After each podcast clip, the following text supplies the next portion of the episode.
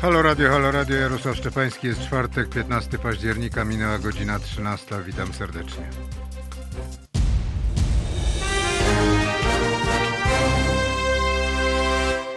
Halo Radio, Halo Radio, Jarosław Szczepański, 13 godzina. Gościem programu jest dzisiaj pan doktor, profesor doktor Marek Dąbrowski, pierwszy wiceminister finansów w rządzie Tadeusza Mazowieckiego do, o ile pamiętam dobrze, to do lipca 1990 roku, bo pan Do września. Do września, a to przepraszam. W każdym razie, no pamiętałem, że nie do końca. Um, habilitat, uni, absolwent Uniwersytetu Warszawskiego, później doktorat na SGPiSie, habilitacja na Uniwersytecie Łódzkim. Nie, przepraszam, nie, nie na. SGPiSie, tylko w Instytucie Planowania, który już nie istnieje od, trzy- Ale od on był nie, 40 lat. on nie był przy SGPiSie? Nie. A to przepraszam. To jakoś mi, to coś skądś wziąłem, jakoś coś nieprawdziwe, nieprawdziwe informacje. No i od 95 roku profesor. Jest pan specjalistą od polityki monetarnej, fiskalnej, kryzysów finansowych, architektury finansowej, a co najważniejsze, jest pan współpracownikiem, zało- współzałożycielem Centrum Analiz Społeczno-Ekonomicznych. No a teraz badaczem, to się nazywa badacz wizytujący w think tanku w Bruegel w Belgii. Dobrze to określiłem jako badacz wizytujący? No, po angielsku nazywa się to non-resident fellow, No Właśnie. czyli no, można tak Nie, to nie przetłumaczyć. siedzący, nie siedzący. Można tak to przetłumaczyć. Panie profesorze, chciałem bardzo pana, ponieważ jest pan specjalistą od, e, zdawałoby się, dziwnych krajów, dziwnych miejsc, czyli od krajów postsowieckich. Tu kiedyś ktoś na mnie prawie napadł, że, że używam terminu postsowieckie, ale chyba innego może być postradzieckie, ale to Ja używam postradzieckie. postradzieckie. Mm, Jednego i drugiego terminu podejrzewam, nie wszyscy, nie wszyscy go znają, bo nie wszyscy pamiętają coś takiego, taki twór jak Związek Socjalistycznych Republik Radzieckich. Być może. Bo No, jeśli nie pamiętają osobiście, powinni z lekcji historii to znać, ale to Historia zazwyczaj się kończy dobrze, jak się wojna druga światowa skończy, bo później już są matury albo egzaminy jakieś inne i, i zazwyczaj już później nie ma historii. jeśli ale- tak, to rzeczywiście jest sytuacja. Nie wygląda różowo. Nie, nie, ona jeśli chodzi o znajomość historii nie wygląda różowo. Natomiast e, nasza, w naszym radiu staramy się też i czasami trochę historii ekonomicznej, historii i ekonomii historycznej i, i tego, co jest wokół nas, e, nie wiem, rozjaśniać, mówić, zwracać uwagę. W każdym razie wracam do tego, że jest pan, pracował pan w, Azer- w Azerbejdżanie, na Białorusi, w Bośni i Hercegowinie, Bułgarii, Egipcie, Gruzji, Iraku, Kazachstanie, Kirgistanie, Macedonii, Mołdowii, Mongolii, Czarnogórze, Rumunii, w Rosji, w Arabii Saudyjskiej, Serbii, Syrii, Turkmenistanie, Ukrainie, Uzbekistanie i w Jemenie. Zgadza się? Tak, jeszcze tam można byłoby Somalię O. dołożyć. To, to już bardziej, to już ten... Chociaż tu, jako imperium postsowieckie to też można uznać, bo ona jednak była w kręgu mocno zainteresowań Związku Socjalistycznych Republik Radzieckich, ale Ostatni prezydent, można powiedzieć, Zjednoczonej Somalii, Siad Barre, był rzeczywiście uważał się za sojusznika Związku Radzieckiego. no właśnie. Jak, których z tych krajów był, znaczy to, co pan robił w którymś z krajów było dla pana najciekawsze?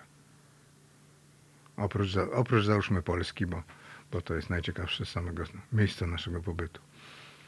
To jest trudno odpowiedzieć na to pytanie. No, pierwszym moim doświadczeniem była w, w końcu 91 roku, 92, 3 roku współpraca z, z, z ekipą reformatorów Jegora Gajdara, Anatolija Czubajsa w Rosji.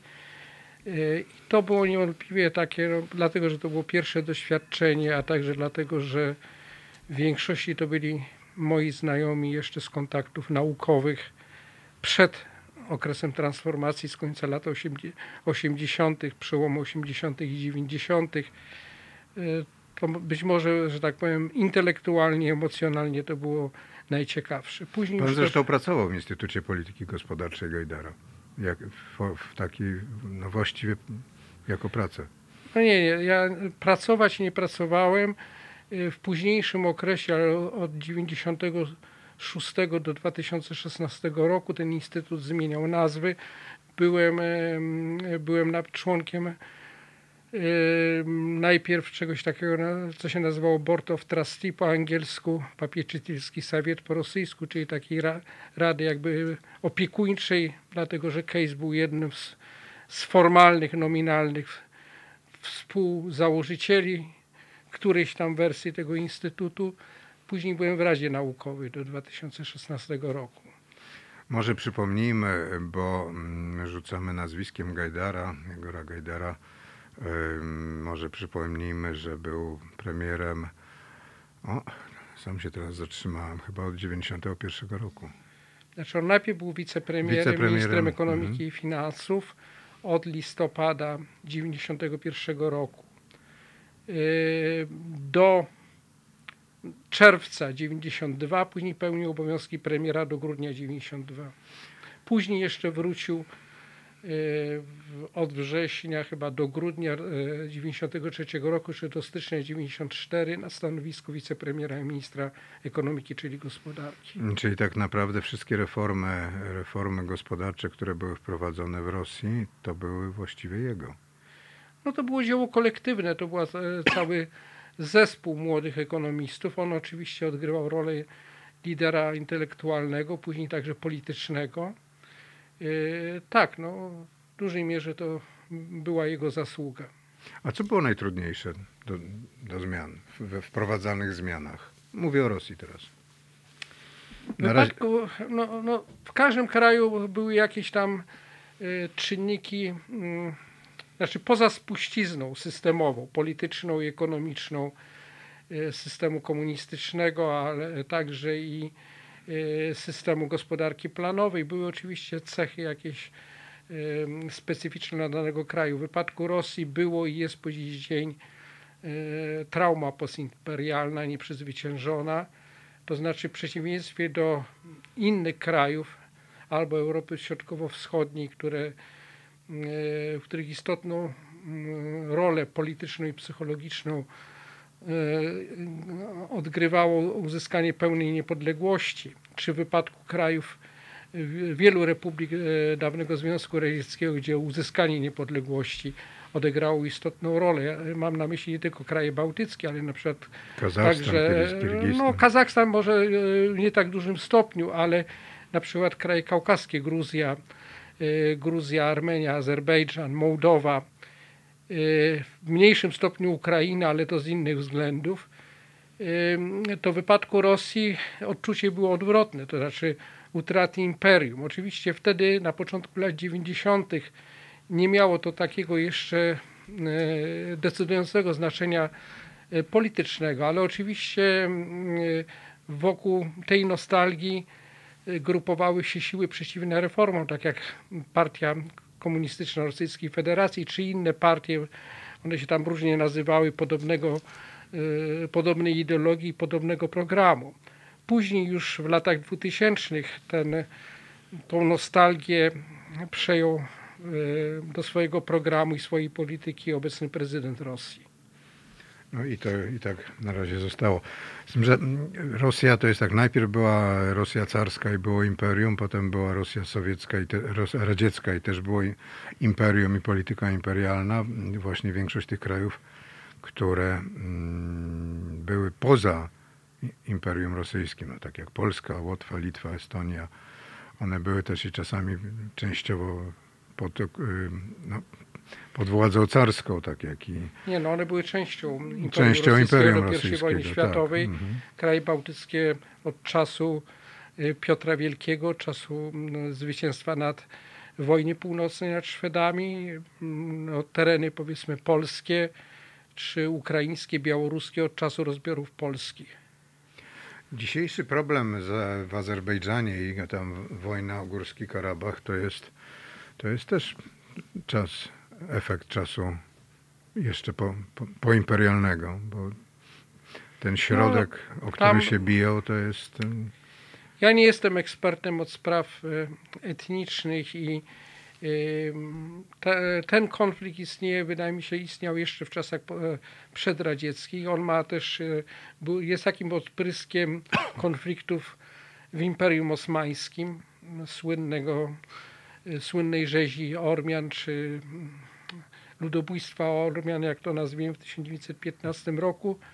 E, Wprawdzie te ziemie nie były, były tej częścią Imperium Rosyjskiego, nie, nie osmańskiego, ale jakby konsekwencje psychologiczne mm, e, do dziś dzień odgrywają rolę, szczególnie w tym obecnym etapie konfliktu, gdzie po stronie Azerbejdżanu bardzo wyraźnie stanęła Turcja, także to, także to są no, przynajmniej stuletnie e, korzenie, ma podejrzewam, że jeszcze, Mhm, jeszcze zna, znacznie dalsze. Tak.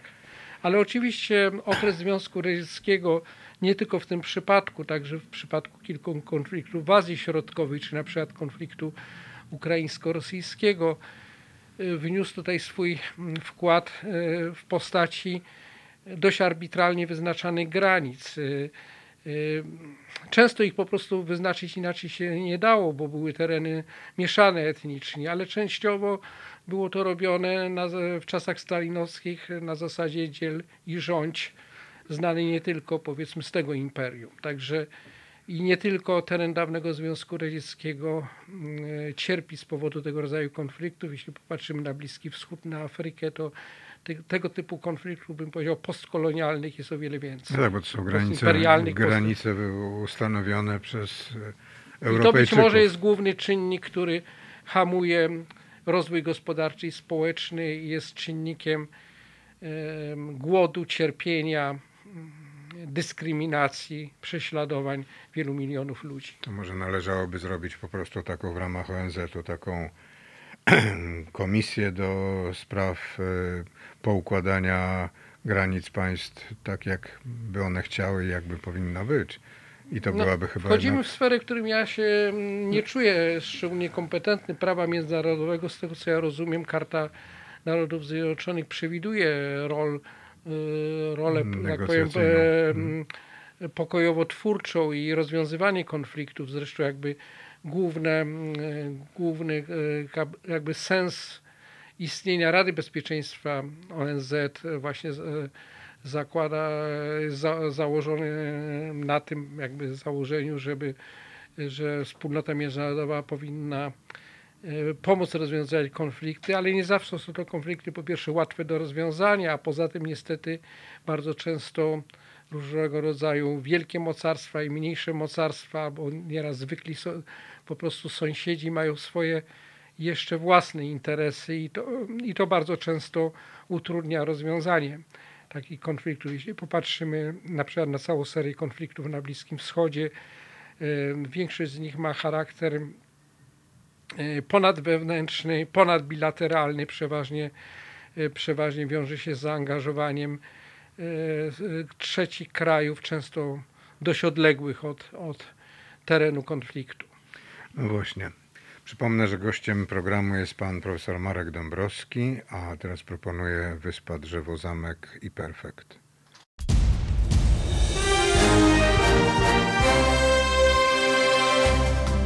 Halo Radio. Pierwsze medium obywatelskie.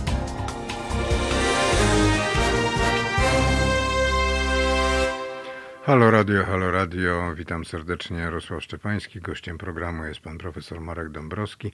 Rozmawiamy o zmianach gospodarczych, nie tylko w Polsce, właściwie o Polsce jeszcze nie mówiliśmy i na razie porozmawiamy dalej o świecie. Pani, przypomnę, że jesteśmy na YouTubie, na Facebooku, na Mixcloudzie, na, w aplikacji, no i na naszej stronie internetowej. I przypomnę, że jesteśmy medium obywatelskim żyjącym tylko i wyłącznie dzięki temu, że, że Państwo nas utrzymujecie, czyli z dobrowolnych wpłat naszych słuchaczy. Panie profesorze, mm, czy jest, e, czy jest jakaś e, taka zależność od tego, w których krajach łatwiej przeprowadzać reformy, czy wprowadzać reformy gospodarcze, od tego, czy one są zarządzane autorytarnie, dyktatorsko, czy są krajami demokratycznymi? Bo ma Pan naprawdę ogromny przegląd tych gospodarek różnych i, i ustrojów politycznych. Moim zdaniem jest taka zależność i to za, zależność pozytywna, to znaczy kraje, które są bardziej demokratyczne, mają większą szansę mieć e, nieobciążoną różnymi, różnymi skażeniami gospodarkę rynkową. Kraje e, autorytarne mają większe prawdopodobieństwo mm, y, posiadania albo systemu, który się nieraz umawia, określa mianem kapitalizmu państwowego, chociaż ja tego określenia nie, nie, nie, osobiście nie, nie, nie lubię. Natomiast y, kraju, powiedzmy, w którym jest y, bardzo dużo tego, co się po angielsku określa mianem distortion, różnego rodzaju instytucjonalnych, strukturalnych i- i, i powiedzmy nie, nie, nierównych warunków prowadzenia działalności gospodarczej. Jeśli spojrzymy na kraje dawnego bloku radzieckiego, to znaczy dawny Związek Radziecki i kraje Układu Warszawskiego, nazwijmy to w ten sposób. Nie, albo Rady Wzajemnej Pomocy Gospodarczej. Albo Rady Wzajemnej Pomocy Gospodarczej, chociaż geograficznie to się trochę różniło między sobą, ale, ale, ale, ale tak możemy roboczo przyjąć. Układ Warszawski, tylko dodam, że to była organizacja e, Militarna. militarna w kontrze do NATO, w którym teraz jesteśmy, a RWPG było Radą Wzajemnej Pomocy Gospodarczej krajów właśnie związanych z blokiem Tak, blokiem radzieckim. integracyjnym, gospodarczym, ale opartym prawie wyłącznie o mm, umowy międzyrządowe i decyzje międzyrządowe, decyzje planistyczne. To miała być pewna przeciwwaga dla Europejskiej Wspólnoty Gospodarczej, ale oczywiście nią nie była.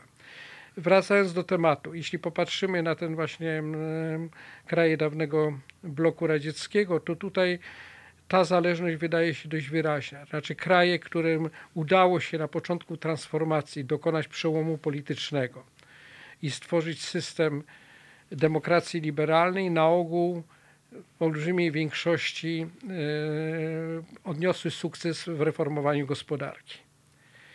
E, kraje, w których e,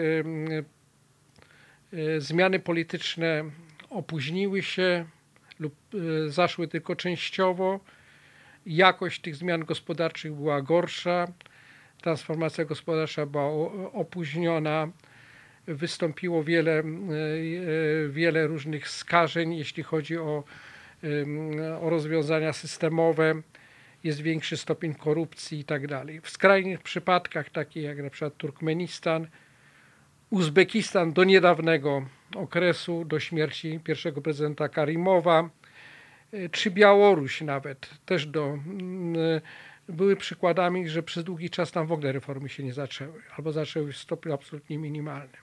A były to najbardziej takie jaskrawe przypadki y, rozwiązań autorytarnych. Jeśli popatrzymy w drugą stronę, bo mamy niestety sporo takich przypadków krajów, które dokonały przełomu demokratycznego na przełomie lat 80. i 90., ale później nastąpił odwrót w kierunku autorytaryzmu. Najszybciej to się stało w Azji Środkowej, później się stało w pozostałych częściach Związku Radzieckiego, no z nielicznymi wyjątkami, takimi jak Gruzja, czy Ukraina, czy Mołdowa, czy Kirgistan.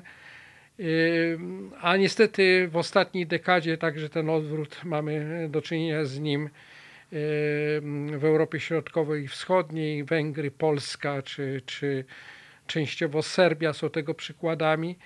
Niestety y, wszędzie tam ten właśnie odwrót w kierunku autorytaryzmu jest powiązany także y, z odwrotem od rozwiązań rynkowych w kierunku mm, systemu, który często się określa mianem oligarchicznego, y, czy w kierunku systemu, w którym i, a także w, w sferze powiedzmy polityki makroekonomicznej i społecznej w kierunku populizmu. Także Czyli oświecony autorytaryzm nie jest e, najlepszym E, to znaczy- modelem. istnieje po pierwsze w świadomości społecznej taki y, mit, czy istniał, może w Polsce nie tak silny, ale na przykład w Rosji on był bardzo silny, marzenie o rosyjskim Pinochet. To się nigdy nie sprawdziło. W tej chwili abstrahuję od postaci samego Pinochet. Dla mnie nie jest to absolutnie bohater. Y, To, że on odegrał kluczową rolę w reformach rynkowych w Chile, to był czysty przypadek. To w zasadzie inni członkowie hunty wojskowej odegrali tutaj y, y, bardziej znaczącą rolę. E, Natomiast, e, e, natomiast oczywiście, jeśli popatrzymy na doświadczenia historyczne, to po pierwsze możemy powiedzieć, że do początków XX wieku większość krajów kapitalistycznych czy z gospodarką rynkową była kra, krajami niedemokratycznymi lub częściowo demokratycznymi, bo nawet tak powiedzmy starych demokracjach jak, jak Wielka Brytania czy Stany Zjednoczone prawo wyborcze było prawem e, wyborczym nie, nie władali wszyscy obywatele. To dopiero następowało stopniowo się dopiero po I wojnie światowej. Tutaj wraz z przyznaniem prawa wyborczego kobietom nastąpiło właśnie można powiedzieć o powszechnym prawie wyborczym też nie we wszystkich krajach, ale powiedzmy w większości krajów powiedzmy świata zachodniego. Zachodnia Europa, Stany Zjednoczone, No w, Kanada. Pol- w Polsce też w 18 roku już Tak, kobiety tak, miały tak. prawo. Ym, y, Natomiast także ten okres powiedzmy wczesnego kapitalizmu był okresem y, no, znaczy re- reżimów politycznych, systemów, które nie były demokratyczne we współczesnym tego słowa znaczeniu. Także jeśli popatrzymy na bardziej współczesne czasy, no to mamy przykłady y, no, wielu krajów niedemokratycznych, które mimo wszystko mają jakąś formę gospodarki rynkowej. I oczywiście możemy znaleźć trochę przykładów ym, reżimów autorytarnych, które dokonały znaczących reform gospodarczych. Mam na myśli przede wszystkim Azję Wschodnią, w swoim czasie ym, e, reżim generała, dyktatura generała Paka w Korei Południowej, e, czy powiedzmy Singapur, który jest systemem, krajem półautorytarnym, czy choćby Chiny Ludowe. Chiny Ludowe, a także po, w ślad za Chinami Wietnam, Laos, Kambodża, y, powiedzmy kraje postkomunistyczne, ale wszędzie tam istnieją pewne ograniczenia y, w swobodach gospodarczych mimo wszystko. Y, Te systemy nie tworzą równych warunków konkurencji, tworzą za to właśnie struktury oligarchiczne, czyli tam, gdzie się władza polityczna zlewa z władzą gospodarczą i oczywiście wzajemnie się wspiera i tworzy pewne przywileje i wyklucza innych.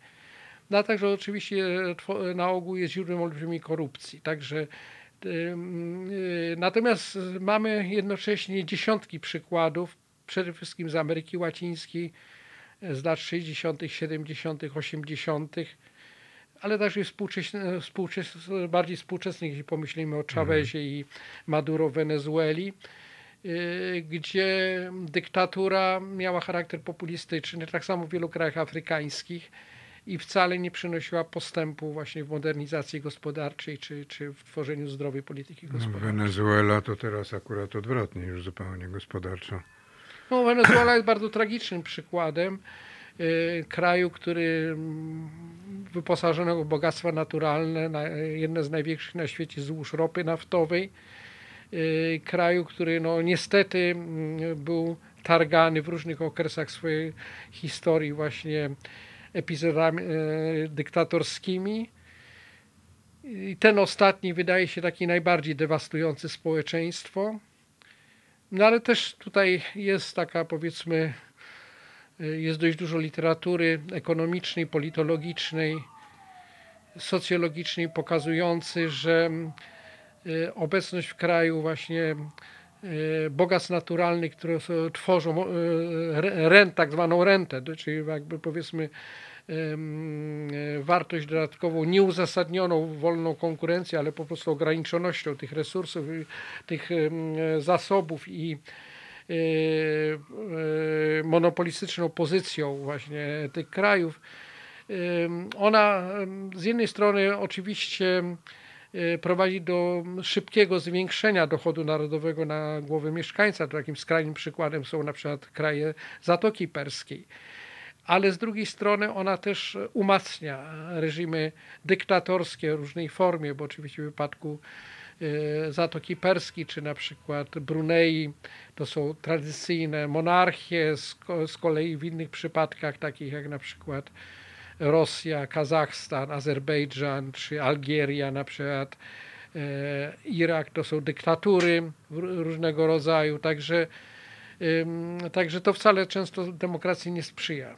No dobrze, a takie kraje właśnie, jak tu, co pan, które, o których pan wspomniał, czy, czy Kazachstan, czy, czy, czy Rosja, czy Turkmenistan, tam inwestycje zagraniczne, to, to, to nie ma żadnych podstaw, żeby wchodziły, chyba że, chyba że właśnie ryzykownie i z tak zwanym dużym potencjałem, potencjalnym możliwością albo wielkiego zysku, albo wielkiej straty. Bo nie jest to normalna gospodarka. Mm, No, powinniśmy powinienem zacząć odpowiedź od za, ale to byłoby, trwało zbyt długo, co, co znaczy normalna, Normalna gospodarka. gospodarka, no tak. właśnie. Y, Natomiast y, we wszystkich tych krajach są inwestycje zagraniczne, ale one się różnią między sobą. Ja bym powiedział, najbardziej przyjazny y, reżim dla inwestycji zagranicznych posiada Kazachstan z tych krajów, które Pan wymienił. I także Kazachstan jest takim krajem, który y, ma chyba e, z tych właśnie wymienionych najbardziej rynkowy system gospodarczy.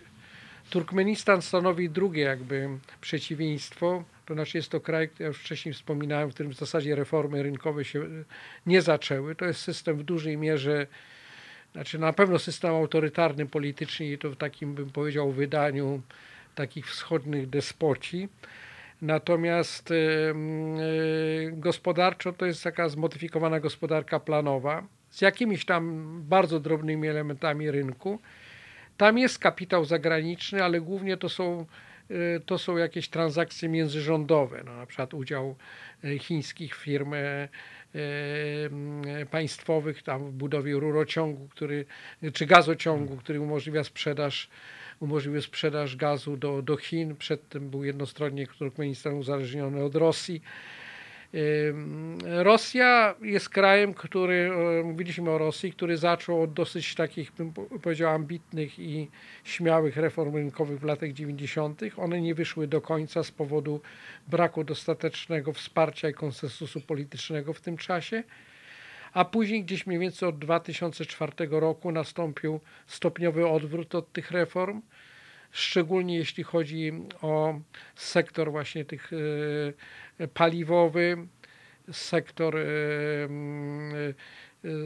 związany z powiedzmy z przemysłem zbrojeniowym, sektor finansowy, znaczy stopniowe upaństwowienie różnymi metodami. Pamiętamy na przykład o politycznym, politycznie motywowanej ekspropriacji, wydziedziczeniu właścicieli e, wielkiego koncernu Yukos, który został właściwie później całkowicie rozebrany i większość tych jego aktywów została wcielona do państwowego koncernu e, Rosneft e, metodami, które budzą wielkie wątpliwości natury prawnej.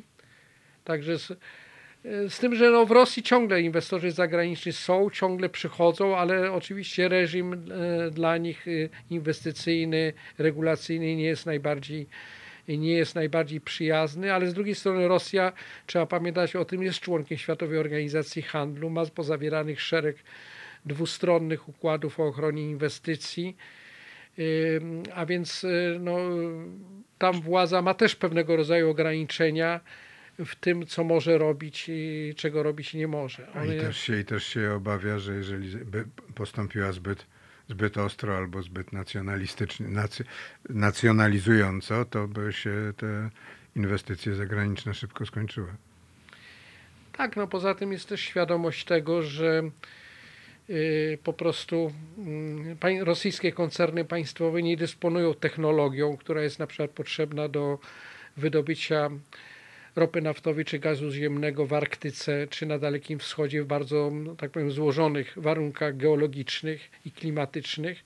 Do tego są potrzebni inwestorzy zagraniczni z ich technologią, z ich doświadczeniem, także e, tutaj został, e, no, nie powiem, że bezkonfliktowo, było szereg konfliktów, ale ukształtował się pewien taki model mieszany, w którym są inwestorzy zagraniczni, ale jednak z dominującym udziałem rosyjskiego, rosyjskiej własności państwowej.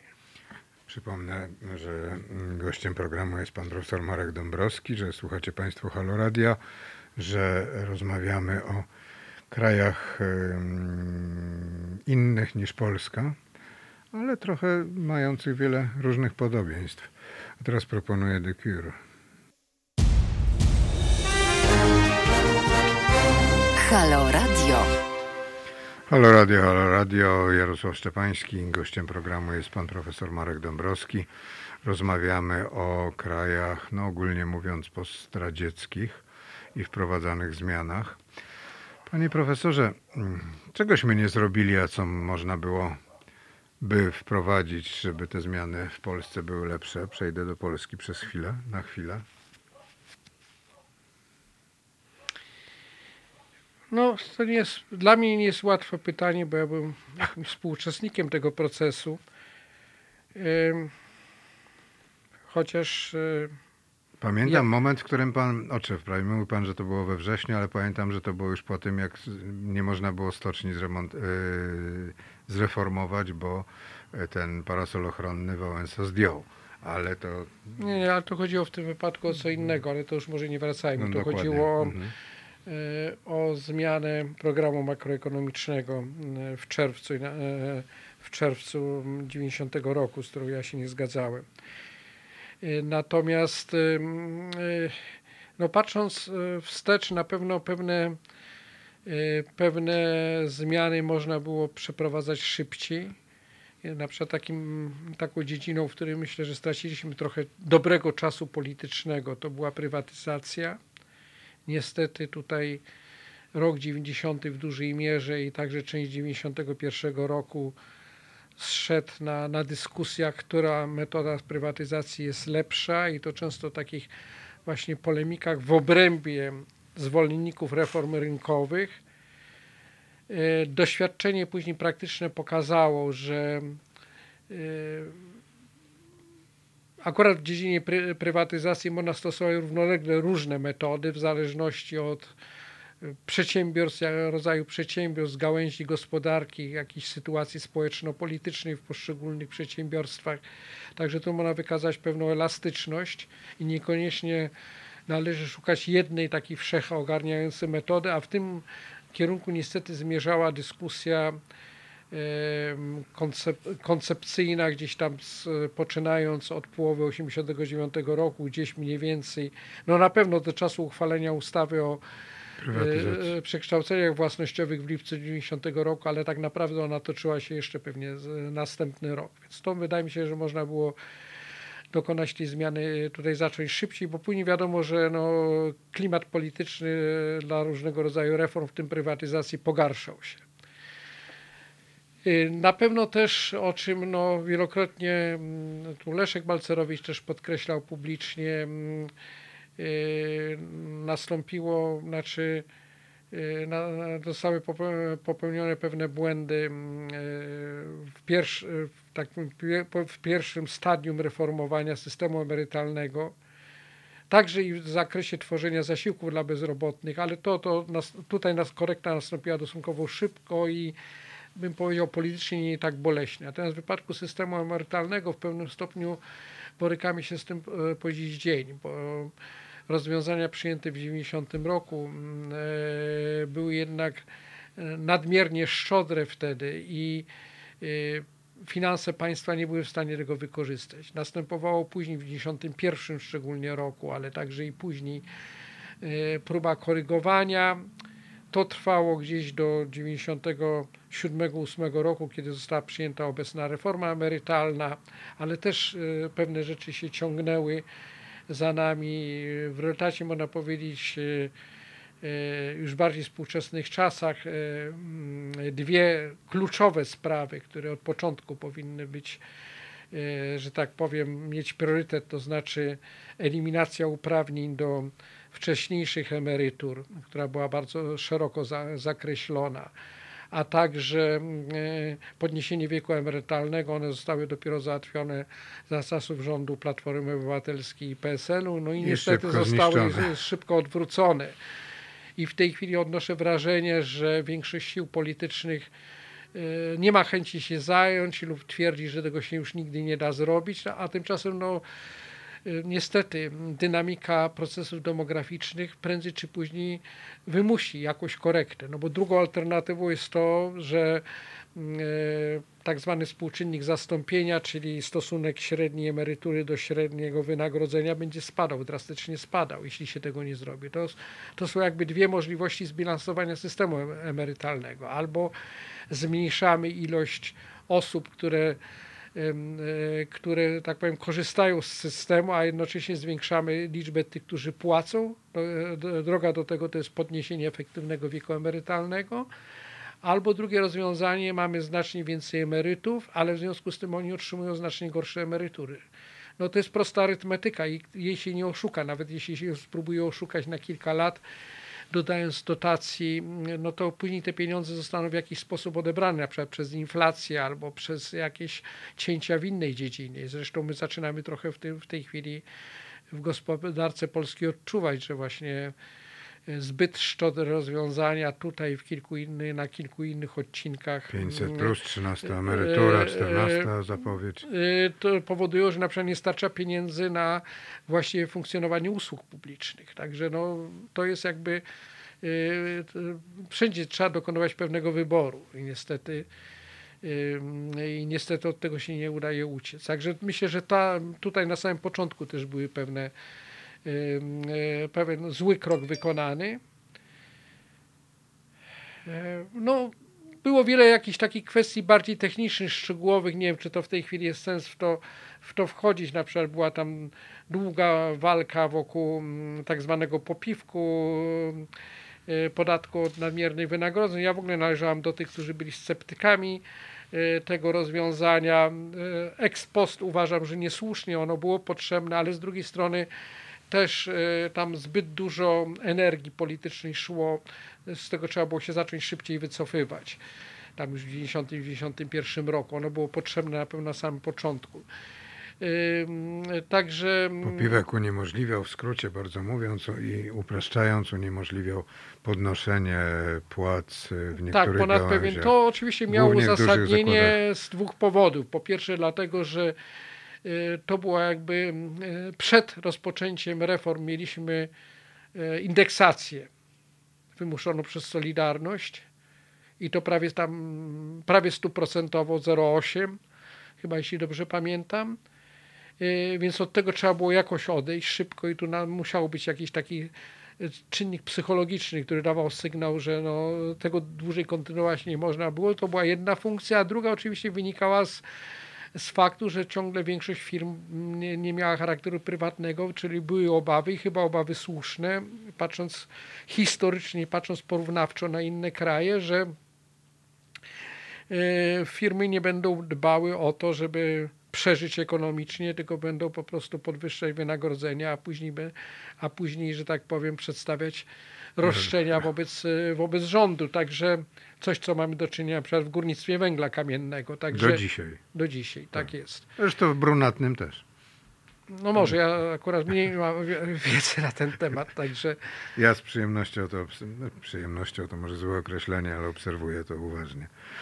Od, od dawien dawna właśnie. Poza tym właśnie pewne meandry w polityce makroekonomicznej to nie tylko było związane z tym tak zwanym poluzowaniem latem czy późną wiosną 90 roku, ale później Polska była e, niestety krajem, który dość późno przełamał jakby spiralę inflacyjną. To dopiero nastąpiło gdzieś około 2001 roku, że inflacja zeszła rzeczywiście do bardzo niskiego poziomu i to było wtedy rzeczywiście już bolesne do gospodarki, bo przyłamywanie takiej inercji inflacyjnej kosztuje.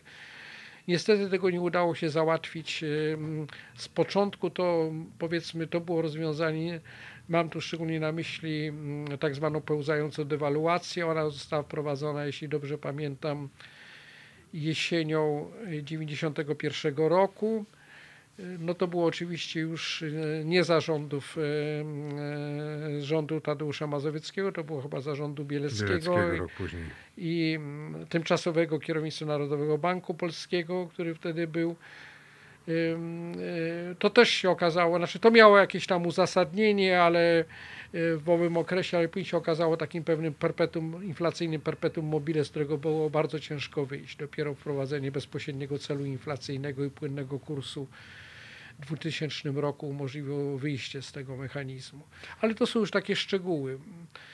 Y, Myślę, że, że no po prostu można było, ale to oczywiście mając taką jakby mądrość post factum, można było pewne rzeczy zrobić w sposób szybszy, może inaczej trochę określić niektóre priorytety.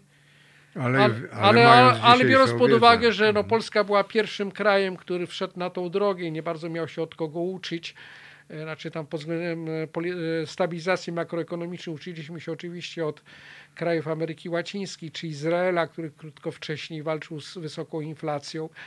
Ale jeśli chodzi o reformy strukturalne, prywatyzację, tak naprawdę nie mieliśmy się skąd uczyć. Dopiero od nas tam się powiedzmy niektóre kraje później czegoś próbowały nauczyć. Także s- patrz, e, patrząc z tego punktu widzenia, można powiedzieć, że no, błędów popełniono nie tak wiele i nie tak istotnych. No, oczywiście jest jeszcze kwestia warunków politycznych. Jest taka znana z nauk politycznych, z e, ekonomii politycznej konstrukcja, która mówi o tym, koncepcja, która mówi o tym, oknie politycznych możliwości. Leszek Balcerowicz to nazwał bardzo trafnie w odniesieniu do transformacji postkomunistycznej okresem nadzwyczajnej polityki, zaznaczając i też słusznie, że jest to zawsze ograniczone w czasie. Znów patrząc wstecz, e, mi się wydaje, że w Polsce ten okres e, jakby nadzwyczajnej polityki i nadzwyczajnego poparcia dla reform mógł być trochę dłuższy, gdyby nie walka w obozie Solidarności, tak zwana wojna na górze. Czyli walka między o prezydenturę prowadzona przez Lecha No ale nie tylko, bo walka o prezenturę, z tego co ja pamiętam, to była ukoronowaniem pewnego wcześniejszego procesu. To się już naprawdę zaczęło wiosną, y, 90 wiosną 90 roku, jak oboje zresztą pamiętamy.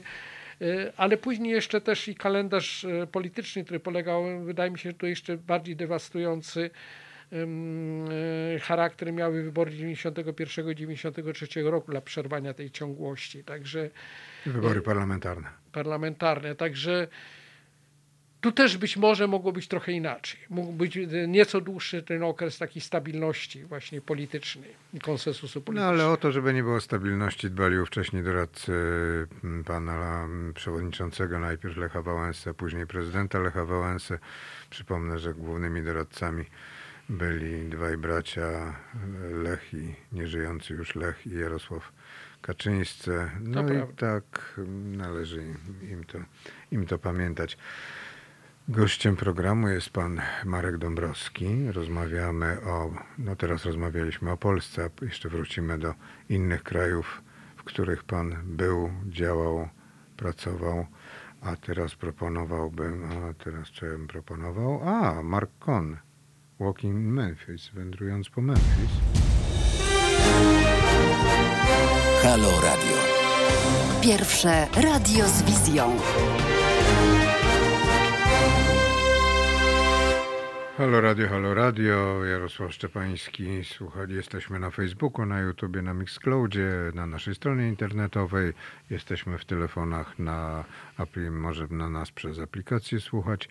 Przypomnę, że jesteśmy medium obywatelskim żyjącym tylko i wyłącznie z dobrowolnych wpłat naszych słuchaczy.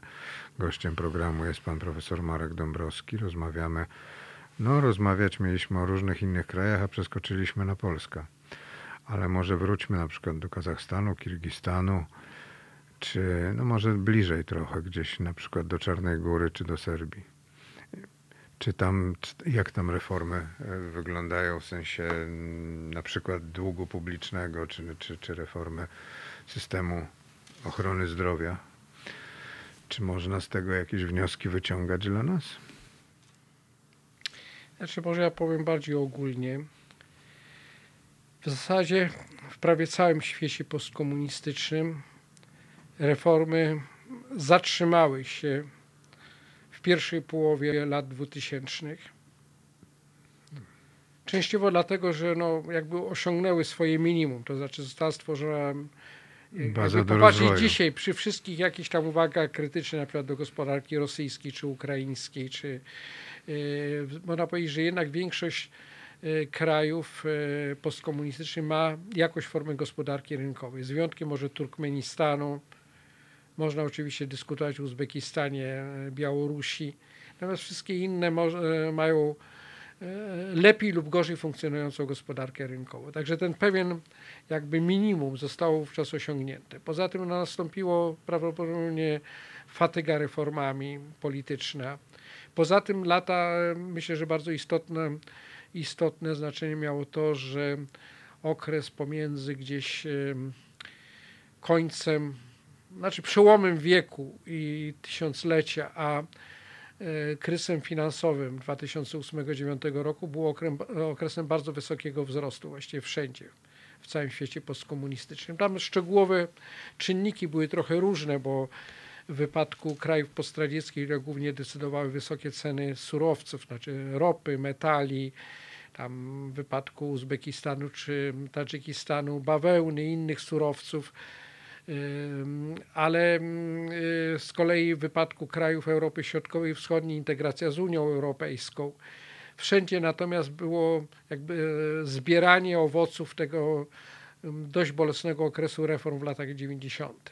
I powiedzmy, im on był boleśniejszy, tak jak w krajach, w części krajach dawnego Związku Radzieckiego, tym jakby ta chwilowa dywidenda z tego była większa. Także to był okres e, dość wysokich wskaźników wzrostu i to oczywiście, mm, e, jak zwykle w takich sytuacjach było, osłabiło motywację do reformowania gospodarki. Także to się zbiegło w czasie, o czym już mówiliśmy wcześniej, Czyli spowolniło reformę. spowolniło reformy. Od, e, także zbiegło się w czasie, szczególnie na terytorium dawnego Związku Radzieckiego, ale nie tylko, z, e, właśnie z tym odwrotem w kierunku autorytaryzmu i to też spowolniło reformy. Był wówczas jeden wyjątek, taki subregionalny, mianowicie kraje dawnej Jugosławii plus Albania, który w 2003 roku po całym tragicznym Okresie okresie, wojny. lat 90. wojny na terenie dawnej Jugosławii, konfliktów związanych, blokady, sankcji i tak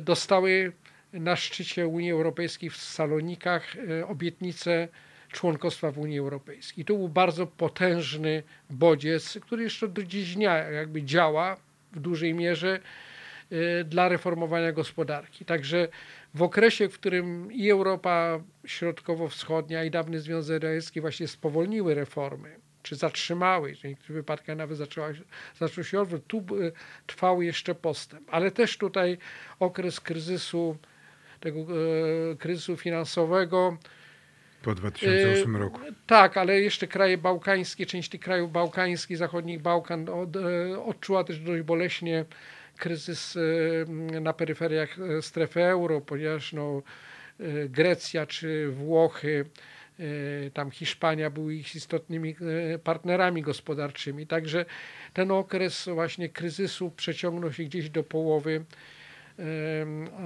kończącego się dziesięciolecia. I on także e, jakby poderwał, mm, poderwał tą wolę reform. Także jest no, wyraźnie wyczuwalna wśród obecnych krajów Unii Europejskiej, szczególnie w Europie Zachodniej, jakby sceptycyzm, niechęć do dalszego powiększania Unii. Z końca mm, ubiegłego roku pamiętamy, że Francja w pewnym momencie zablokowała rozpoczęcie mm, negocjacji Negocjacji. członkowskich z, z Macedonią i z Albanią. To się udało odkręcić. Wiosną tego roku ceną tego było przyjęcie nowej metodologii, formalnie nowej metodologii negocjacji, która tak mówiąc między nami niewiele różni się od poprzedniej, ale to było jakieś um- umożliwienie dyplomacji francuskiej wyjście z twarzą z tego kryzysu nie, zupełnie niepotrzebnego, ale ale ten, ta, ta niepewność o, o perspektywy członkostwa pozostała. Także w tych krajach także nastąpiło Ale w tych krajach było, była chęć, e, ogromna chęć do tego, żeby dołączyć do Unii Europejskiej. Ona jest i nadal No, no jest, tak, natomiast y, ona się wiąże także z, z, ze sceptycyzmem, czy to jest osiągalne w najbliższej jakiejś perspektywie czasowej. Y, Oczywiście obecny kryzys związany z epidemią tą sprawę jakby pogłębił. Y, Krótko mówiąc, mamy też niejednoznaczne tendencje i tak, y, także jeśli popatrzymy na parametry systemu politycznego, to nie we wszystkich krajach, e, mówiąc delikatnie, e, ten, e, nie wszystkie te kraje właśnie kan, kandydaci formalni do, znaczy spełniają wymogi pierwszego filaru kryteriów kopenhaskich członkostwa, czyli swobód politycznych, em, demokratycznych reguł gry, respektowania pra, pra, praw mniejszości. Em, Tutaj mamy różne przykłady. Dobrze, że E, mam maskę, bo nie widać, że się uśmiecham, na, jak pan teraz to powiedział. Em, Są tu też różne przykłady e, regresu. Mieliśmy taką no sytuację właśnie. w Macedonii e, przez kilka lat. Teraz jakby jest e, już inny rząd, który wrócił na drogę reform politycznych, ale nie za bardzo jest aktywny na polu reform gospodarczych potrzebnych. W Serbii, która była najbardziej demokratycznym krajem tego regionu według wskaźników przykład Freedom House czy Bertelsmann Foundation, e, po oczywiście obaleniu reżimu Miłoszewicza przy obecnym prezydencie e, ta ocena systemu politycznego ulega pogorszeniu. System też ma pewne cechy, właśnie no, zaczyna nosić autorytaryzmu. Nad tym wszystkim jeszcze dominuje konflikt, nierozwiązany konflikt między Serbią i Kosowem. E, Pewne rzeczy udało się załatwić. Znów perspektywa członkostwa tutaj pomogła, ale nie do końca i nie wiadomo, czy, czy ostatecznie e, rozwiązanie tego problemu, znaczy uznanie niepodległości Kosowa przez Serbię, bo wydaje mi się, że to jest jedyne rozwiązanie, które by mogło e, tutaj rozwiązać ten konflikt, czy to może nastąpić i kiedy to może nastąpić. Także tutaj ta perspektywa też znaczy to nie dotyczy wszystkich krajów, bo są takie kraje, które na przykład Czarnogóra, które idą jakby własną ścieżką i pewnie e, mogą najszybciej zostać członkami Unii Europejskiej, natomiast no, wiele z tych zaszłości konfliktów lat 90. pozostała nie, nierozwiązana i o to oczywiście rzutuje też negatywnie i na, i na zmiany w systemie politycznym, i na, na, i na zmianach gospodarczych. Jeśli chodzi o zadłużenie, to tutaj no ono było, y, ono jest, sytuacja jest tutaj zróżnicowana. Po pierwsze kraje y, produkujące ropę są, sy- były dotąd i są nadal w sytuacji znacznie lepszej, mam na myśli Rosję, Kazachstan, Azerbejdżan, y, prawdopodobnie także Turkmenistan, ale statystyki te- do- tutaj są bardzo nie, sporadycznie, bardzo niepewne, więc tutaj nie, nie, jeśli chodzi o Turkmenistan, Uzbekistan bym nie dawał głowy. Także to jest jedna grupa krajów, która nie miała znaczącego długu publicznego albo wręcz ma- miała zgromadzone nadwyżki. E, No tak, na różnych funduszach, tak wyprzedaż- zwanych so, suwerennych funduszach e, rozwoju. Różnie one są sformułowane, z tym, że trzeba zaznaczyć, że pierwsze znaczy było kilka epizodów spadku cen ropy. Znaczy jeden krótkotrwały to był pomiędzy latem o- y, y, 2008 roku i 2009. Później ceny znów wróciły do bardzo wysokiego poziomu, ale od 2014 roku nastąpiło załamanie cen ropy. One spadły ze tam stu kilkunastu do w pewnym momencie do 30. Później się trochę odbudowały do poziomu 60, ale wiadomo, że w tym roku znów znacząco e, się obniżyły. Ale Także te fundusze zostały już naruszone, ta jakby równowaga finansowa, e, te rezerwy już w większości nie istnieją. Tak jest na przykład sytuacja Rosji na przykład. Mamy jeszcze drugą grupę krajów, kraje bałtyckie, przede wszystkim Estonia, która ma też e, Ale to już są członkowie Unii tak, Europejskiej. która no, od początku prowadziła e, politykę bardzo zrównoważonych e, budżetów, często miała nadwyżki budżetowe. Także tam dług publiczny jest kilka procent PKB, czy może w tej chwili w wyniku epidemii kilkanaście. Natomiast mm, e, wszędzie indziej sytuacja wygląda gorzej. Z tym, że tak, jeśli chodzi o kraje, e, o kraje, mm, e, które są już członkami Unii Europejskiej, to tutaj dwa kraje w najgorszej sytuacji to są Węgry i Polska. I- to jest też w jakimś tam stopniu e, e, zaszłość jeszcze z lat gospodarki planowej, bo oba te kraje były wtedy wysoko zadłużone. Znamy historię redukcji naszego zadłużenia, ale, ale, ale niestety później właściwie nie, Polska nigdy nie miała nadwyżki budżetowej od czasu rozpoczęcia reform. Em, Chciałoby się sprzedawać węgiel kamienny, ale jest niestety tańszy zagraniczny. Natomiast były kraje, które z różnych powodów startowały e, z prawie zerowego zadłużenia, tak jak na przykład e, Czechy, Słowacja czy e, Rumunia, e, czy z kolei Bułgaria, która miała bardzo wysokie zadłużenie, e, przeszła restrukturyzację zadłużenia w końcu lat 90., a pó- później miała dług bardzo niski, tam 10-20% PKB. Natomiast większość z tych krajów, y, może w najmniejszym stopniu Bułgaria, one stopniowo, że tak powiem, budują ten dług. Także one no nie mają, znaczy to jest, one cią- ciągle te wskaźniki są lepsze niż przeciętne w Europie Zachodniej, na pewno lepsze niż na przykład w takich krajach jak Włochy, czy Grecja, czy Hiszpania, ale już niewiele lepsze. I tu sytuacja ulega stopniowemu pogorszeniu i oczywiście jest pytanie, wiemy z szerszego doświadczenia historycznego i międzynarodowego, że nie ma jakichś żelaznych norm, które mówią nam, który, jaki poziom zadłużenia jest bezpieczny. To wszystko zależy od mm, sposobu postrzegania danego kraju e, przez rynki finansowe, od jego reputacji, historii, ale także od chwili. Czy to jest chwila, czy to jest okres, w którym jest spokój na międzynarodowych rynkach finansowych, czy to jest okres jakiejś paniki. I I tu oczywiście stopniowy wzrost tego zadłużenia pogarsza sytuację. Pogarsza sytuację, znaczy zwiększa jakby wrażliwość na, na, potencjalne, na potencjalne jakieś kryzysy zadłużeniowe. Po prostu dzisiaj, gdybyśmy byli krajem ubiegającym się o członkostwo w Unii Europejskiej, to mielibyśmy marne szanse, bo nie spełnialibyśmy kryteriów. No przede wszystkim, znaczy akurat zadłużenie nie, nie było nigdy oficjalnym kryterium i tutaj mm, mm, wśród kryteriów przyjęcia do Unii Europejskiej. Natomiast oczywiście nie, w tej chwili ani Węgry, ani Polska nie spełniałyby y, kryteriów politycznych. I właśnie tych o Państwa prawa, państwa e, praw. poszanowania praw mniejszości, także mechanizmów wyborczych. No, wydaje mi się, że to, co mieliśmy do czynienia w ro- roku bieżącym, jeśli chodzi o przebieg wyborów prezydenckich, ale nie tylko wyborów prezydenckich, także całej serii wyborów ubiegłorocznych pokazywały, że te wybory nie były mm, rów- równe w sensie równych szans. To znaczy one wyraźnie media państwowe e, faworyzowały jedną stronę i to nie tylko faworyzowały, ale jednocześnie no, Deprecjonowały drugą stronę. tak, tak, tak. No więc to wydaje mi się, że to są. I to są już nie tylko kryteria Unii Europejskiej, ale to są kryteria także Organizacji Bezpieczeństwa i Współpracy w Europie, to są e, kryteria Rady Europy, czyli także innych organizacji znacznie szerszych.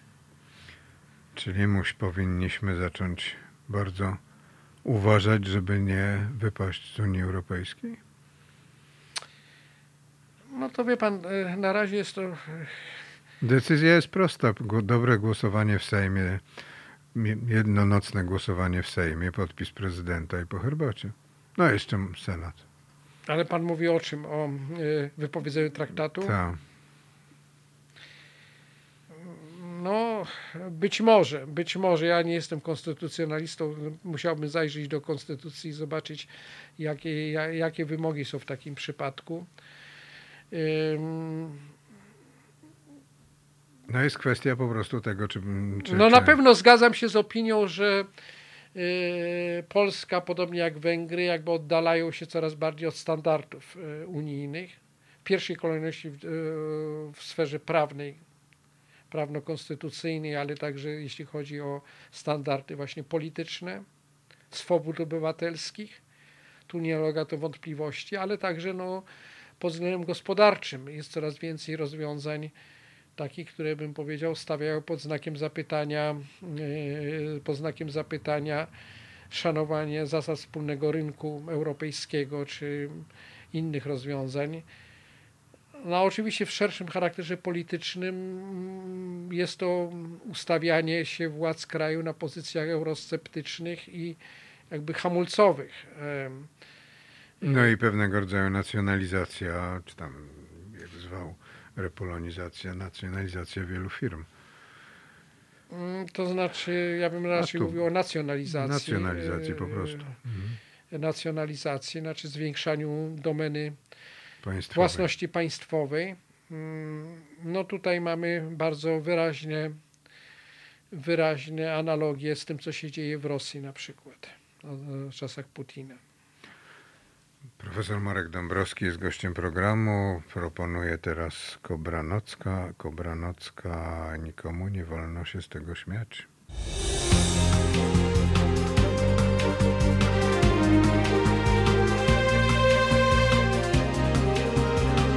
Halo Radio.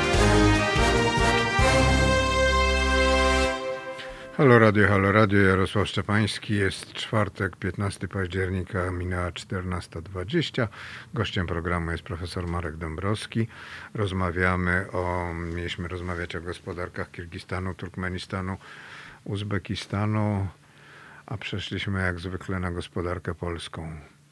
Panie profesorze, czy mm, Pana zdaniem Unia Europejska po wprowadzeniu w, niektórych krajach e, euro, a w innych krajach i pozostawienie innych krajów bez euro, to nie będzie w efekcie Unia dwóch prędkości, Unia, która po prostu się będzie składała z dwóch niezależnych Unii? Ona już jest Unią e, dwóch prędkości. To właściwie od momentu przyjęcia traktatu w Maastricht, e, z Maastricht, e, które dało dwóm krajom wówczas e, Wielkiej Brytanii i e, Danii możliwość pozostawania, nie przyjmowania waluty, a jednocześnie wprowadzało mechanizm aplikowania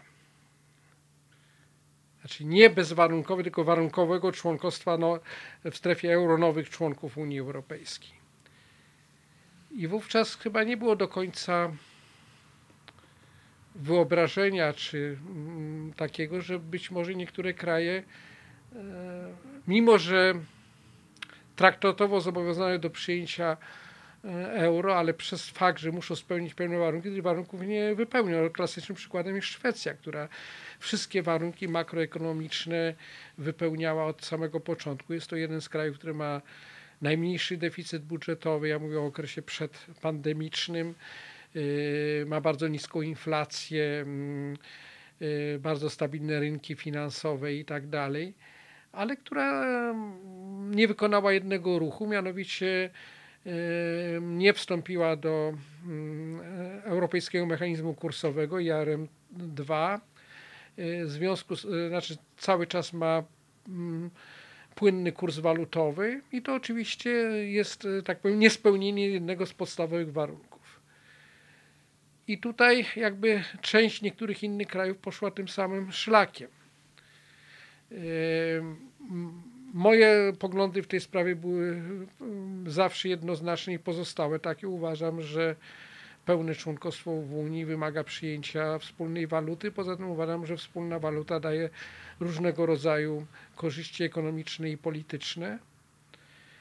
I mam duży żal do osób, które e, rządziły Polską i kierowały naszą gospodarką, szczególnie w okresie tuż po wstąpieniu do Unii, że zaprzepaściły tą szansę. Oczywiście do tego można wrócić, ale teraz jest to już proces znacznie trudniejszy. Ja już nie mówię w tej chwili o obecnej konstelacji politycznej, bo wiadomo, że e, PiS e, nie pójdzie na to.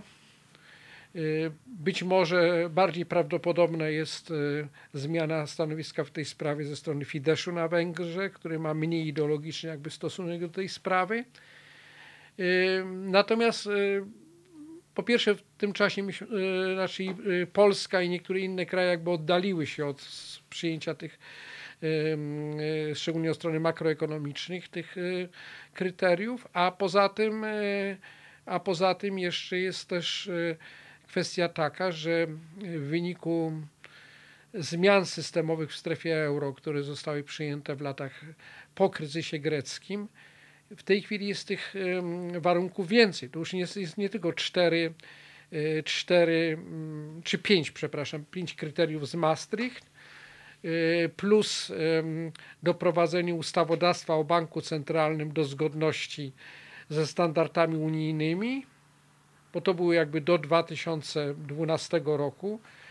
Później teraz jest kwestia wstąpienia do Unii Bankowej i na przykład są w tej chwili dwa kraje, które chcą wstąpić do strefy euro i y, to jest y, Bułgaria i Chorwacja. Zresztą w ich wypadku to ma duży sens, bo one mają y, Bułgaria od 1997 roku ma currency board do, najpierw do marki niemieckiej, później do euro.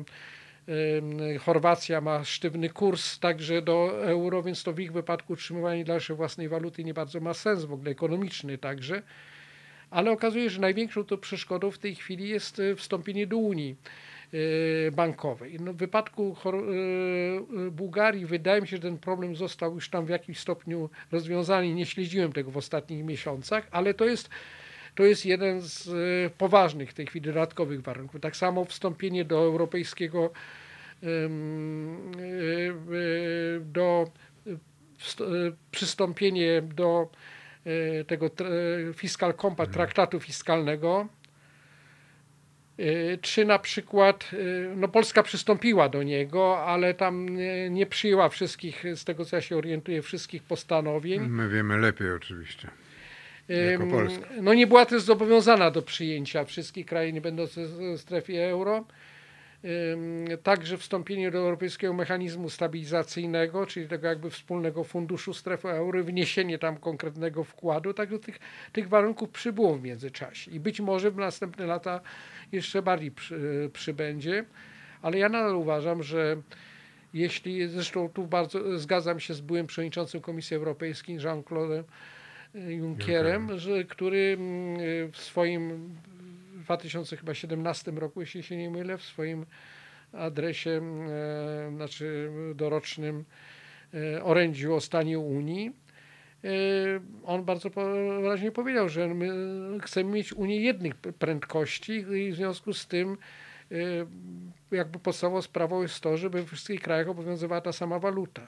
I to wiele we- spraw było, Mhm. by ułatwiło. Także no, wiadomo, że do, do zeszłego roku tutaj głównym y, przeszkodą do takiej unifikacji, jakby Unii była Wielka Brytania. Teraz zobaczymy, ale ja nie, spo, nie spodziewam się tu szybkiego postępu. Właśnie być może w najbliższych latach zostanie przyjęta, y, przyjęta Bułgaria i Chorwacja, natomiast no, pozostałe kraje na razie chyba s- po pierwsze specjalnie nie wykazują woli politycznej, a poza tym no w tej chwili trzeba ten cały proces, że tak powiem, spełniania tych warunków, to jest, ja obliczam 5 do 6 lat w tej chwili, od, moim, od momentu przyjęcia decyzji politycznej, że wstępujemy do wypełnienia wszystkich tych warunków. Czyli nawet na dwudziestolecie naszego wejścia do Unii Nie, Europejskiej to już jest, to nie ma to już szans. jest niemożliwe. No. To już jest niemożliwe. Yy, Przypomnę, że weszliśmy do Unii w nocy z 30 kwietnia na 1 maja 2004 roku. Tak, Tak było. jest. Tak było. Panie profesorze, jakby pan wytłumaczył, mm, dlaczego, dlaczego euro, wspólna waluta, powinna, powinna być w Polsce? Znaczy, dlaczego ona jest lepsza? Jeżeli pan uważa, że jest lepsza. Bo politycy w Polsce uważa, twierdzą większość polityków, znaczy obecnie rządzących, że to w ogóle trzeba chronić narodową walutę naszego polskiego złotego, którego nie po to wprowadzaliśmy, żeby go likwidować i że on nam pomoże, nie wiem w czym, no ale... no są argumenty powiedzmy natury politycznej, emocjonalnej. No tak, emocjonalne to jest... To nie są argumenty, No właśnie. E, to nie są argumenty ekonomiczne. Znaczy, ja rozumiem, że takie argumenty też w polityce mm, e, funkcjonują. Ja bym ich nie lekceważył, ale ja uważam, że jeśli chodzi o argumenty ekonomiczne, no przede wszystkim ona zmniejsza koszty wymiany handlowej i mm, inwestycji przekraczających granice, dlatego że odpada ryzyko kursowe i koszty wymiany, które oczywiście zawsze są. Nawet gdyby kurs był względnie stabilny, to one są, ale oczywiście największym tutaj czynnikiem, który zakłóca rachunek ekonomiczny na poziomie mikro, są oczywiście zmiany kursu. To jest pierwsza sprawa. Po drugie, mm, no w tej chwili widzimy wyraźnie, że jednak inflacja w strefie euro jest niższa niż Polsce. Było kilka lat, które było trochę, była inna sytuacja. Można dyskutować dlaczego. Różnica tutaj zresztą nie była tak duża. Y, Natomiast no, w tej chwili mamy wyraźne, wyraźny rozdziew i podejrzewam, że ten rozdziew będzie rósł. To znaczy ja obawiam się, że inflacja w Polsce będzie rosła w wyniku prowadzonej polityki mm, budżetowej, fiskalnej i polityki monetarnej. No jeszcze i zdrowotnej. No zdrowotnej tak, no ale oczywiście to, no tu bądźmy e, powiedzmy fair, to znaczy e, epidemia dotknęła wszystkie kraje i można powiedzieć, że tak naprawdę nie, ja się nie chcę wypowiadać na temat mechanizmów jakby rozprzestrzeniania się mm, Wirusa. koronawirusa i Mhm. tak samo jego zwalczania, bo nie czuję się kompetentny w dziedzinie. Oczywiście staram się śledzić różnego rodzaju naukowe teorie dotyczące tego, ale wy- wydaje mi się na razie jest s- bardzo duży stopień niewiedzy i niepewności. Także myślę, że e, to jest nie tylko przypadek, przypadek rządu polskiego, że no wie, wiele różnych rządów trochę stosuje metodę prób i błędów. I, natomiast wracając do tego tematu, więc na pewno mniejsze koszty wymiany handlowej, na pewno niższa inflacja. Y, Poza tym y, także, y, tak powiem, wyjęcie polityki monetarnej spod krajowego przetargu politycznego. A wtedy co miałby robić Adam Glapiński? Adam Znaczy on by Klepiński- sobie znalazł zajęcie. Nie, nie, Adam Klepiński był członkiem Rady Gubernatorów Europejskiego Banku Ce- Centralnego, tak jak e, prezes Bundesbanku czy prezes Banku Austrii, zresztą w wypadku Banku Austrii wybitny ekonomista Robert Holzmann. Mm, O ile wiem, bardzo dobrze się czuje w tej roli. Także, e, także, mm, e, także myślę, że to e, przecież wstąpienie do strefy euro nie, nie likwiduje ba- banku, Krajowego Banku Centralnego, tylko czyni go częścią systemu banków centralnych. Znaczy w tej chwili także Narodowy Bank Polski jest częścią Europejskiego Systemu Banków Centralnych, ale w zakresie takich rzeczy jak system płatniczy na przykład.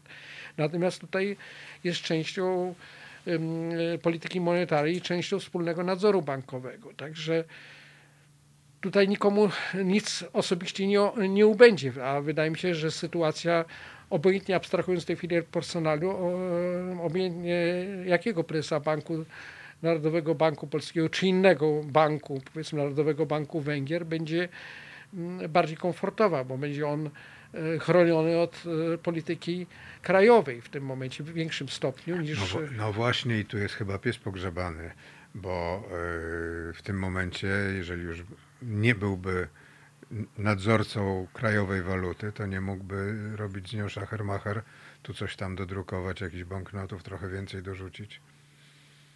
No, no, Europejski Bank Centralny w tej chwili dodrukowuje. Jeśli tak mówiąc, e, e, jeśli się odwołujemy do takiego popularnego języka, dodrukowuje walutę. Także, e, także mm, no, ja, ja nie widzę tutaj jakichś strat. Ja, ja abstrahuję w tej chwili od personaliów. Tak jest. E, Ja uważam, że prezes Krajowego Banku Centralnego w systemie strefy euro ma bardzo, ma, ma bardzo komfortową sytuację i w niczym jakby jego prestiżowi zawodowemu i politycznemu, znaczy publicznemu to nie ujmuje. Poza tym jest jeszcze jeden istotny argument ekonomiczny, to jest y, y, to są niższe stopy procentowe. To jest bardzo ważne. Oczywiście w niektórych wypadkach to może mieć też swoją y, negatywną stronę, jak na przykład po, bezpośrednio po powstaniu strefy euro w niektórych krajach stopy procentowe uległy gwałtownemu obniżeniu, na przykład w Hiszpanii, Portugalii, w Grecji. To później też był jednym z czynników, który budował mm, bańkę w systemie finansowym, szczególnie w Hiszpanii na rynku nieruchomości, czy w Irlandii tak samo. Yy, Natomiast no, z tym można sobie poradzić przy pomocy mm, narzędzi yy, polityki makroprudencjalnej, a poza tym już w tej chwili te różnice nie są tak wielkie, jak były wtedy, kiedy strefa, strefa euro powstawała. Także i oczywiście to jest e, A to już jest 20 bycie przy lat. wspólnym stole wszystkich rozwiązań gospodarczych. W tej chwili na, mamy taką sytuację, że na przykład y, jest tak zwana Eurogrupa, czyli ministrowie finansów krajów posiadających euro i później jest ECOFIN, y, czyli Rada Ministrów Finansów wszystkich krajów. I w zasadzie y, ta wielu spraw, nawet tych, które dotyczą wszystkich krajów Unii Europejskiej, y, ministrowie finansów y, strefy euro najpierw sami uzgadniają stanowisko i przychodzą z tym na ECOFIN, także już Czyli ci pozostali mają po mało co do poinformowani, powiedzenia. tak. Także, także tutaj jest wiele korzyści natury i ekonomicznej, i politycznej. Czyli jednym słowem po prostu. A, a jak przekonać prostego, nie będę używał nazwiska, bo zawsze się zastanawiam wtedy, prostego człowieka. Dobrze, bo wymiana kursowa, euro, polski złoty, no to to jest kwestia tych, co mm, prowadzą transgraniczny handel, transgraniczne inwestycje, mm, kontakty, sprzedają, kupują. To oni to dokładnie wiedzą i wiedzą, na czym to polega. A prosty człowiek ym, po prostu boi się, że jakby przyszło takie euro, to on by po prostu stracił pieniądze, zostałby poszkodowany. A w jaki sposób ma stracić te pieniądze? Ja proponuję zadać dwa pytania. Po pierwsze, w jakiej walucie woli zarabiać? W złotówkach czy w euro? Jestem absolutnie przekonany, jaka będzie odpowiedź. Że w euro? Tak, oczywiście. A druga, że jeśli wie- wiele obywateli naszego kraju zarabia w euro, pracując za granicą, czy prowadząc jakieś transakcje, czy, czy natychmiast jest zainteresowana wymianą tych pieniędzy na złotówki, czy woli te, tak powiem, chwilowe, czy dłuższe oszczędności trzymać w euro. No tak, ale zasadniczo w tym momencie. Ja pamiętam dyskusje, które były, pan też pamięta doskonale, które były za czasów prezesa Narodowego Banku Polskiego Hanny Gronkiewicz-Walc przed denominacją. Kiedy się wszyscy, większość ludzi się w Polsce bała tego, że to będzie gwałtowna podwyżka cen, że wszystko zdrożeje, że denominacja, denominacja, po prostu będzie to uderzenie po kieszeniach i tak nie było.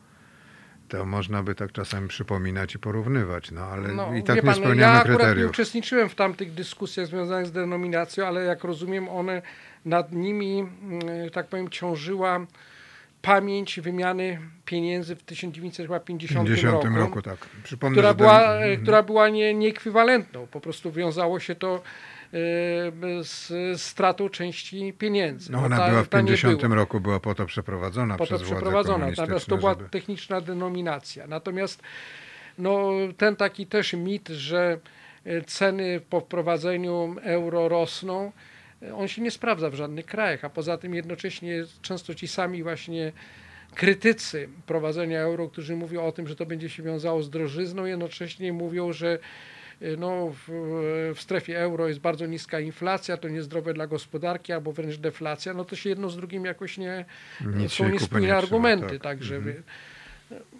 ja myślę, że podstawowa sprawa to jest jednak e, wola polityczna. To jest poważny projekt. To jest poważny projekt. To znaczy tego się nie da załatwić z dnia na dzień. Tak jak rozmawialiśmy kilkanaście Mhm. minut temu, to, to w tej chwili jest bardziej lat. skomplikowane niż było lat temu 15. E, W związku właśnie, że tak powiem, z, ze zwiększonym oprzyrządowaniem systemowym strefy euro. I jak każdy poważny projekt, to wymaga politycznego lidera i bez tego się nie obędzie. No, znaczy tego się spontanicznie nie da w- e, wprowadzić. To musi być e, rząd, który jakby zainwestuje w to. I przy tym to nie jest e, inwestycja na, na jeden tydzień, że za tydzień zobaczymy efekty, tylko to jest kilka lat mozolnej pracy. Politycznego lidera to my mamy, który tylko tyle, że on nie jest przekonany, czy jest przekonany o tym, że chyba lepiej prowadzić gospodarkę i państwo w kierunku wschodnim niż zachodnim. Bo to jest bardziej chyba zrozumiałe dla niego. Tak. Ja nie wiem, ja nie podejmuję się odgadywania, co jest w głowie tego czy innego polityka. E, To jest poza moimi e, przedmiotem kompetencji. Natomiast mogę powiedzieć tylko tyle, że każdy system autorytarny ma tą samą logikę. E, To znaczy jakby Nawet zwiększenia stopnia autorytaryzmu. Mhm. To nie, nie ma samoograniczającej się dyktatury. Tego nie ma. I E, Dlatego ja często się bardzo uważam za naiwne opinie, które słyszę w Polsce, które też wydaje mi się wynikają często z takiego przekonania, że Polska jest jakimś specjalnym przypadkiem na świecie, że no nie, nie, no my, my mamy różne problemy z praworządnością, z, e, także ze swobodami obywatelskimi i tak dalej, ale e, oczywiście nie jest realne, że Polska może stać się, znaczy pol, polski system polityczny taki jak w Rosji, czy, czy na przykład na, nawet na Węgrzech. A ja uważam, że oczywiście, że to jest jakby, jeśli ten proces się z jakichś powodów nie zatrzyma, to taka jest Tak, nieuchronna logika. perspektywa, dlatego że taka jest logika. Logika nie ma e, samoograniczającej się dyktatury, a poza tym, jeśli popatrzymy szczególnie na współczesne przypadki historyczne, oczywiście w historii zdarzały się przypadki, że dyktatura była budowana w bardzo krótkim okresie czasu w wyniku na przykład zamachu politycznego czy wojskowego i tak dalej. Ale współcześnie znacznej części się dzieje to w ten sposób, że jakaś e, partia polityczna czy jakiś tam przywódca polityczny wygrywa wybory, już następnych uczciwych wyborów nie ma. To znacznie Czy częściej one jest są uczciwe inaczej? Albo są uczciwe inaczej. Tak, że przypomnę e, przymiotnik niwelujący socjalistyczny wprowadzony przez Jacka Fedorowicza, znaczy określenie, że to jest przymiotnik niwelujący, bo dy- demokracja socjalistyczna to był wytwór tamtych dawnych, dawnych czasów. Panie profesorze, co z krajów, w których pan doradzał, pracował, oglądał, studiował ich gospodarkę, co by pan przeniósł do Polski? Oprócz klimatu, żeby było cieplej. Bo jest No, już... wydaje mi się, klimat i tak się ociepla. Niezależnie od tego i ma to swoje plusy i minusy, także e, także mm, wie pan, ja już jestem dość da, daleko od polskiej polityki i nie mam e, już dawno się wyzbyłem ambicji przeprowadzenia jakichś reform w Polsce. Znaczy nie, nie uważam się od, właściwie od 95 roku już jestem już jakby poza, czyli 25 lat poza, poza polityką. Człowiek świata. Y, no, jakiegoś kawałka świata, ale y, rzeczywiście staram się patrzeć trochę y, z szerszej perspektywy na różne procesy.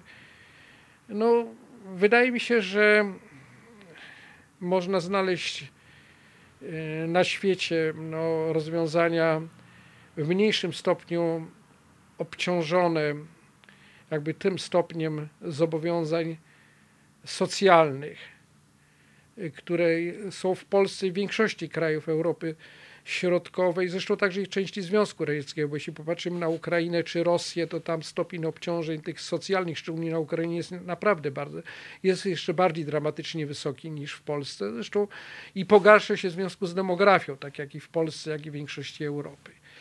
Y, To nie znaczy, że ja jestem przeciwny socjalnej roli państwa, ale w tej formie, w jakiej on, y, y, te funkcje socjalne istnieją w wielu krajach, w tym także w Polsce, one wcale nie pomagają tym naj, najuboższym, wcale y, często właśnie pomagają tym grupom, które są albo o średnich dochodach, albo o wyższych dochodach i wcale jakby nie, nie spełniają jakichś funkcji, tak powiem, ochronnej i motywacyjnej.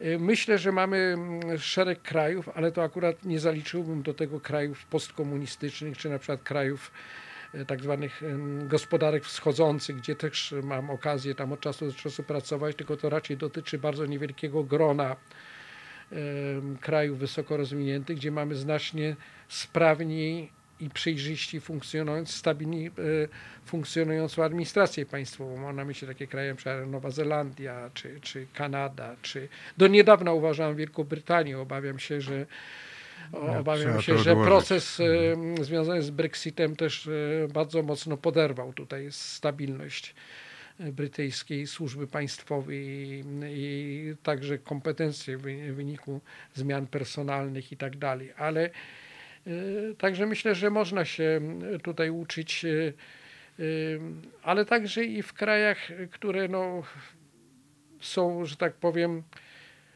na niższym poziomie rozwoju gospodarczego niż Polska. Y, No, tu i ówdzie udawało się wprowadzać jakieś takie dosyć radykalne rozwiązania deregulacyjne, mam na myśli Gruzję.